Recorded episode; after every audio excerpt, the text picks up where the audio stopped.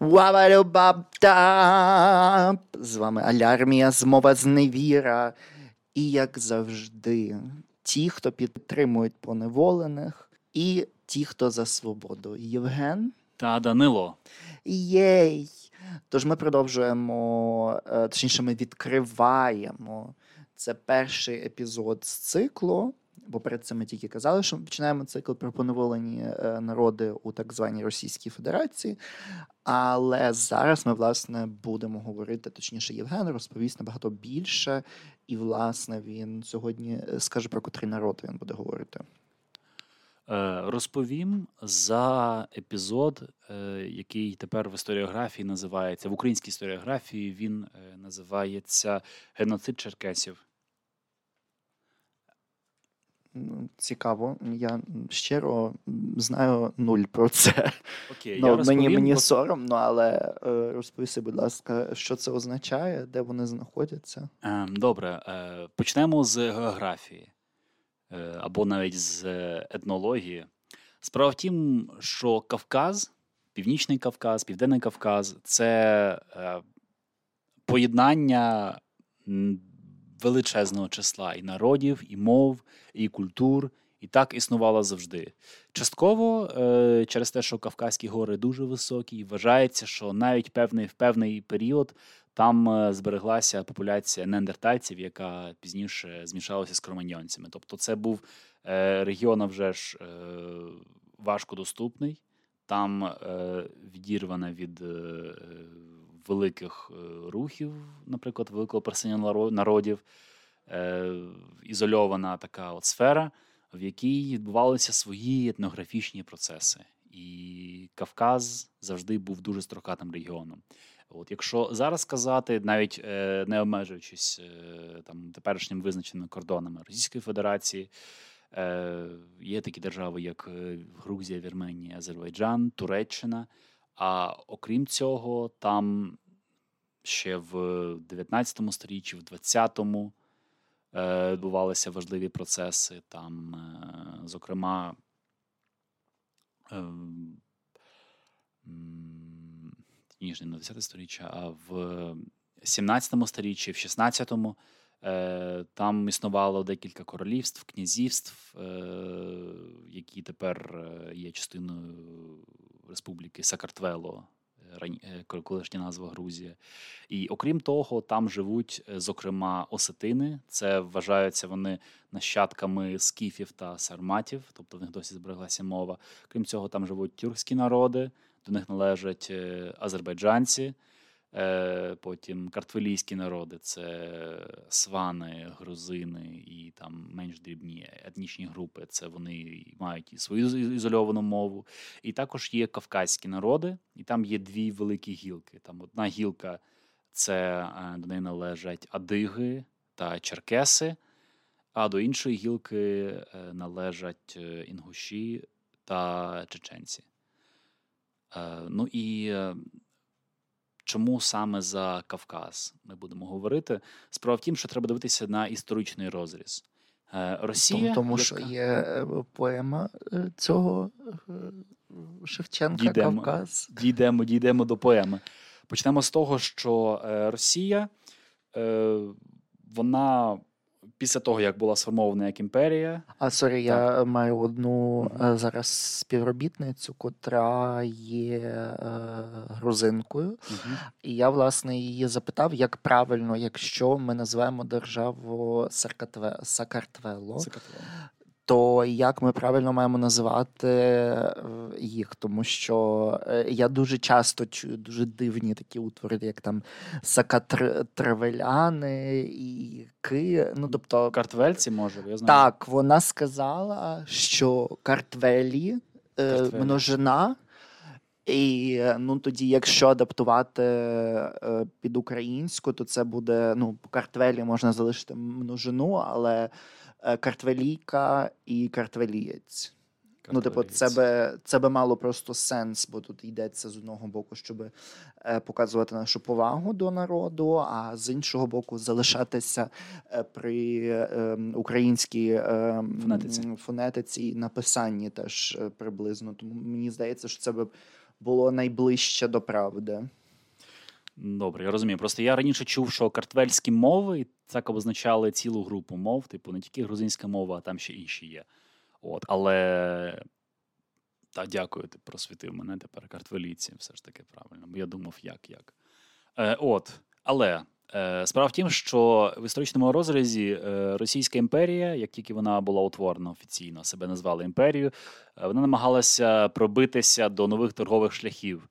І якщо через північ. Це дуже складно було, е, у них були конфлікти зі Швецією. Е, У цей конфлікт були залучені також українці, українські козаки. Е, І все одно цей прохід на північ був дуже складний через е, клімат, по-перше, і по-друге, що ну, можна підкорити Фінляндію, наприклад, але ти ніяк не проб'єшся через Балтику, і там вже мав дуже сильний вплив е, саме Союз Ганзейських міст та Велика Британія, володарка морів. Е, Відповідно, вирішили росіяни рухатися іншим шляхом, пробувати собі е, торгівельні шляхи саме на південь. На південь. Тут е, Катерина дуже добре постаралася, вона підкорила Кримське ханство, якраз е, пройшлися по Україні. І наступна велика ціль це був Константинополь або Стамбул. Е, але Туреччина також набирала дуже-дуже великої ваги.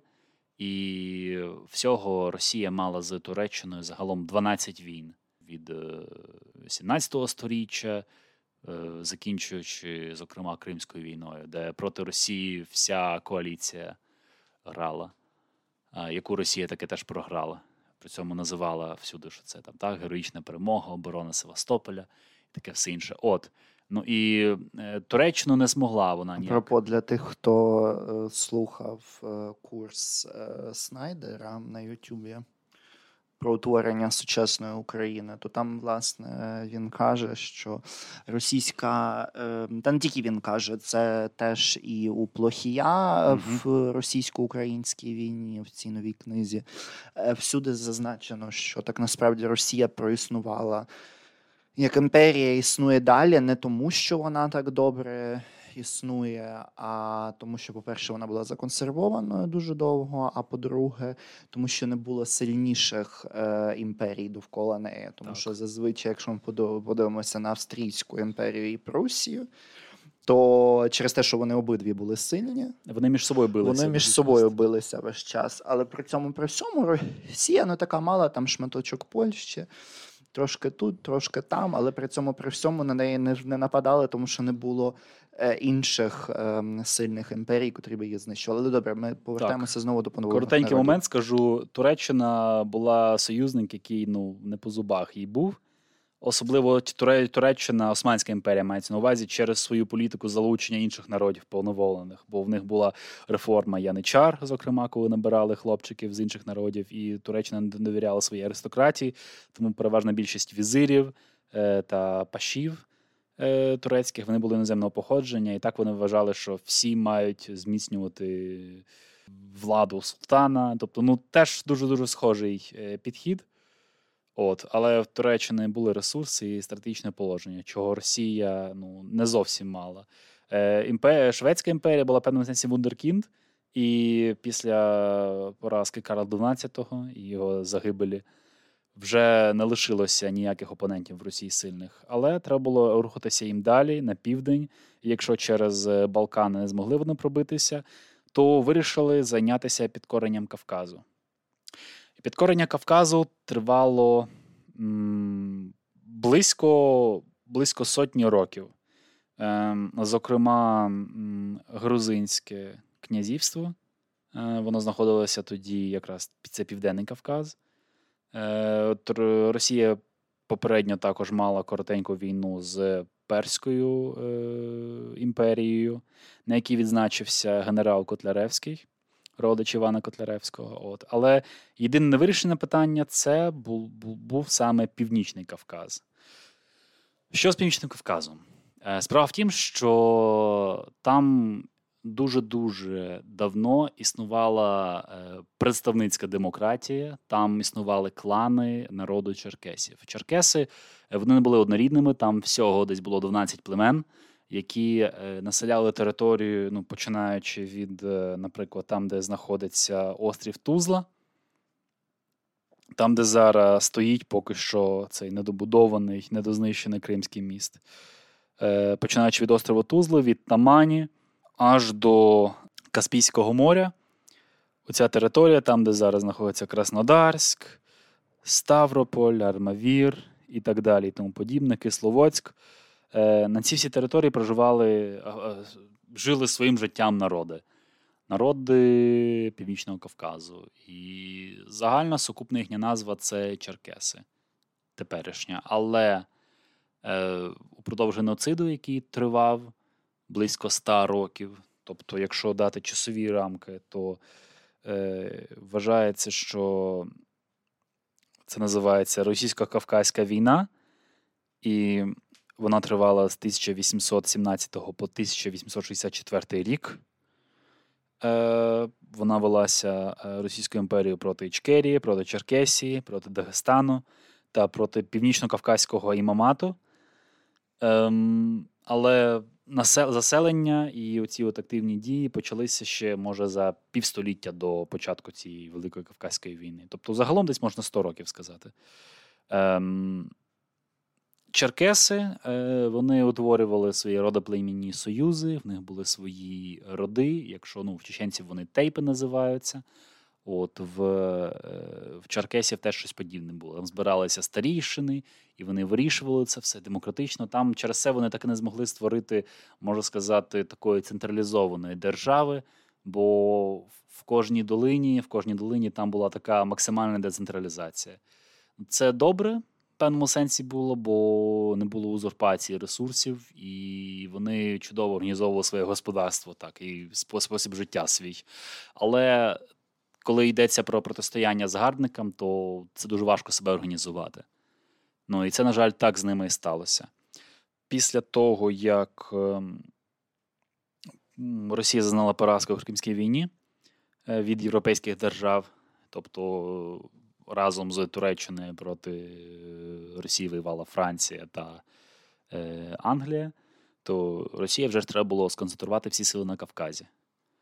Ем, І для того, щоб е, перемогти, е, Росія вдалася до тактики використовування проти ворожого оточення, проти тубільців Кавказу, використовувати інші поневолені народи. І цей народ, який Росія використала, тепер називаються українці. Тоді називалися українські козаки чи запорізькі козаки. І відповідно для того, щоб воювати в тому кліматі, треба були е, в першу чергу народи, армія, полки із навичками. І такими були запорізькі козаки, які до того були ветеранами всіх сутичок із Туреччиною. І так е, почалося розчищення, розчищення цих земель. І з цього починається і заселення саме Кубані українцями. Ви вимушені це визнати, що е, це сталося не з волі українців чи українських козаків, а сталося через те, що е, всі вони перейшли на службу до російського царя, е, вони виконували те, що робили інші піддані царя, тобто займалися геноцидом.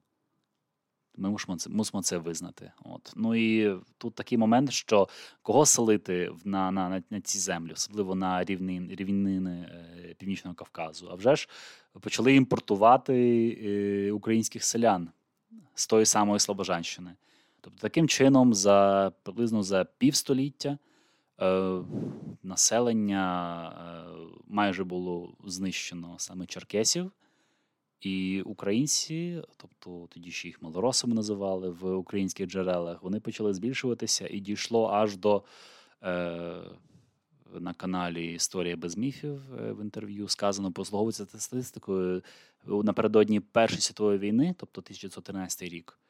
Е, населення 54% е, Кубані складали саме етнічні українці з різних губерній. Там вони були з різних областей частини України, але частково там були і е, сільське населення українського походження, і колишні відставні військові. А, Але водночас я на честь України можу одну річ сказати, що водночас, коли відбувається цей весь геноцид, відбувається поневолення, народів відбуваються ну, жахливі речі і використовують в цій місорубці українців.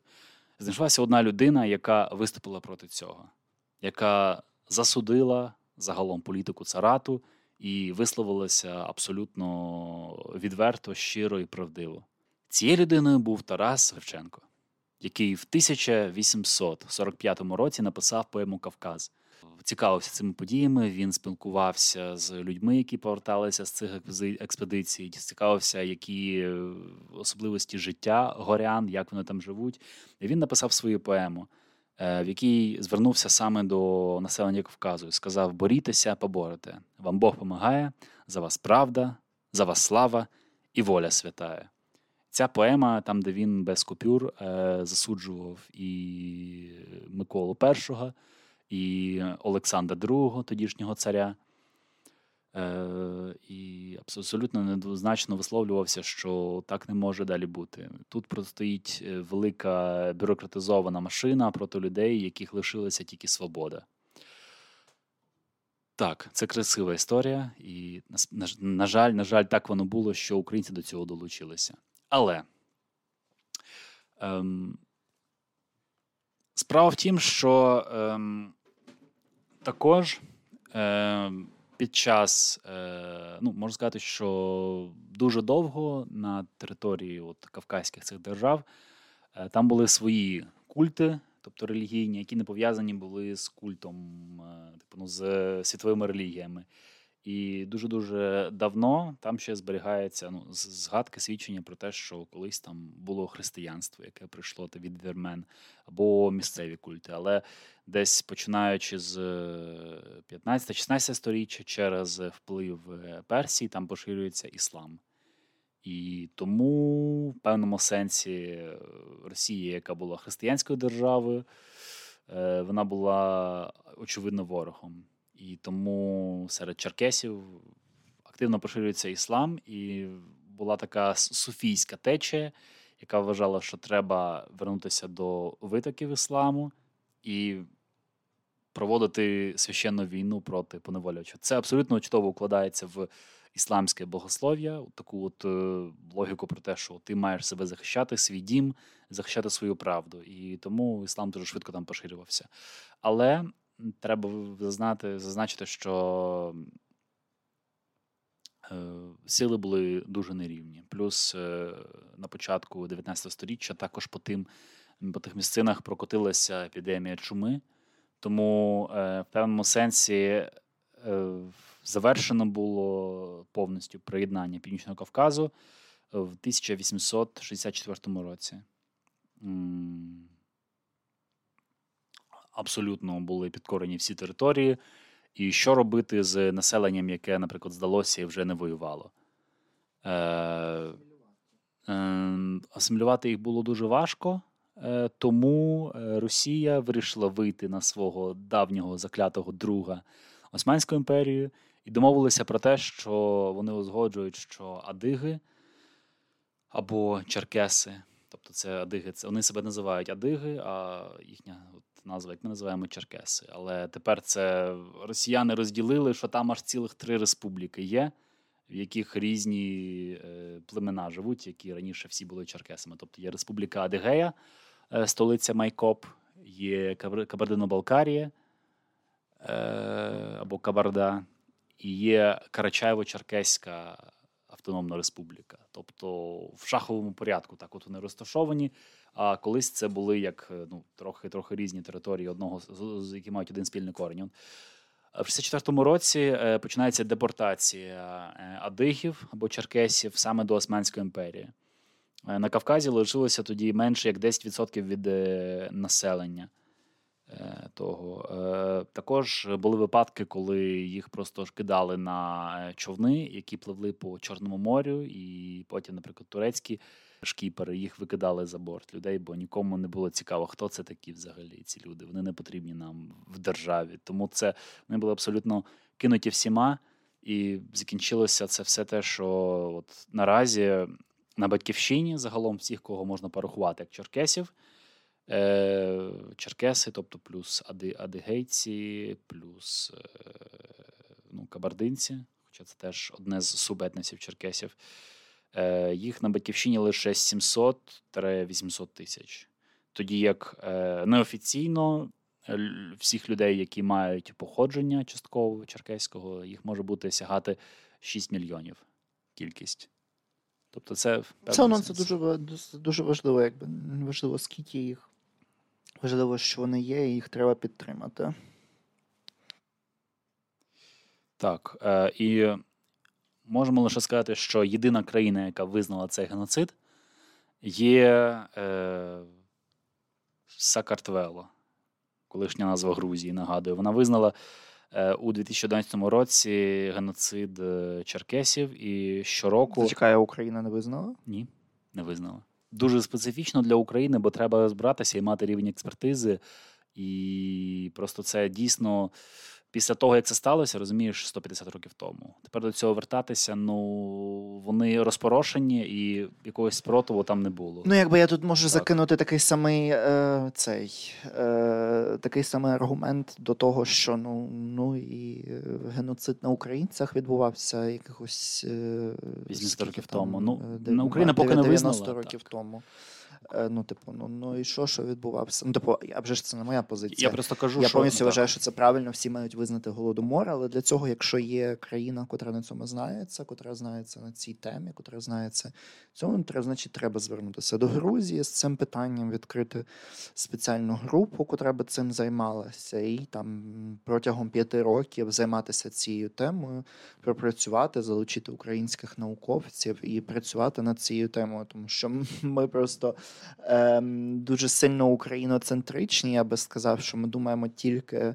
Е, про Україну і е, обурюємося, коли хтось не не хоче визнавати геноцид Украї... геноциду українців 30-х років, то ну, нам нам треба теж просто пропрацювати цю тему. Um, справа в тім, що ну, в колективній пам'яті наразі ми пригадуємо лише Е, боротьбу е, Чеченської Республіки Ічкерія, яка була два роки була визнаною державою, тобто офіційно вона існувала, і її визнала також Сакартвело, сусідня держава, з якою вона межувала. Е, але після Другої російсько-чеченської війни, якби ну вона була силою повернута у склад Російської Федерації, і тепер от Україна, коли Зеленський виступав того року чи цього року, визнав існування е, Чеченської Республіки Ічкерія в екзилі. От, Зокрема, деякі з людей, які пам'ятають, носять цю пам'ять, вони живуть в Німеччині. Дехто з людей, які чеченці. І чеченська діаспора дуже велика в Норвегії. Ну, ну це так, е, е, якби вже під закінчення, це те саме, що ти казав про литовського посла чи латвійського, котрий був в екзилі, представляв. А, Литовський. Так, так е, республіку. представляв Республіку Литву е, після її окупації в 40-му році угу. чи 41-му Радянським Союзом і ну, Росії, і цей е, Туреччина платила їм, так? Чи хто? Я пам'ятаю, що е, консулят знаходився в Америці, і він а, там Америці, виступав, значить, давав е, візи, штампи 50 років, аж поки не дожив до незалежності Литви. Е, ну, ну відповідно, це дуже важливий елемент. Підкорення Кавказу присутньо також присутнє в е, творах е, російської класики. Е, зокрема, про епізод е, пише Лев Толстой у повісті Хаджи Мурат. Е, якраз відбувається про ну, там йдеться про одного з наїбів Шаміля, тобто лідерів руху опору Дагестану, який згодом перейшов на бік росіян і потім загинув при спробі втечі в гори. Тобто, ну багато-багато речей. Про Кавказ пише Міхаїл Лермонтов. Я, власне, тільки так. хотів згадати про це, мені здається, грати песик, дужка гривня, знак питання долар нуль робили про це там, де ем, про геноцид, власне, на Кавказі, і там, де він це все так. Описує просто оспівуючи е, ці жахи, котрі е, робили Е, росіяни на е, кавказьких народах. Ну, Це це просто страшно і гидко читати. Добре, тому думаю, що на сьогодні це все з цим епізодом. Ми повернемося в наступних епізодах до інших поневолених народів. Тому залишайтеся з нами, підписуйтеся на iTunes, Google подкасті, Spotify, слухайте вже нас на YouTube. Ем, ну, Запрошуємо, запрошуємо ще раз запрошуємо. Дякуємо нашим підписникам та підписницям. Е, чекайте нові епізоди. Та слава Україні! Героям слава!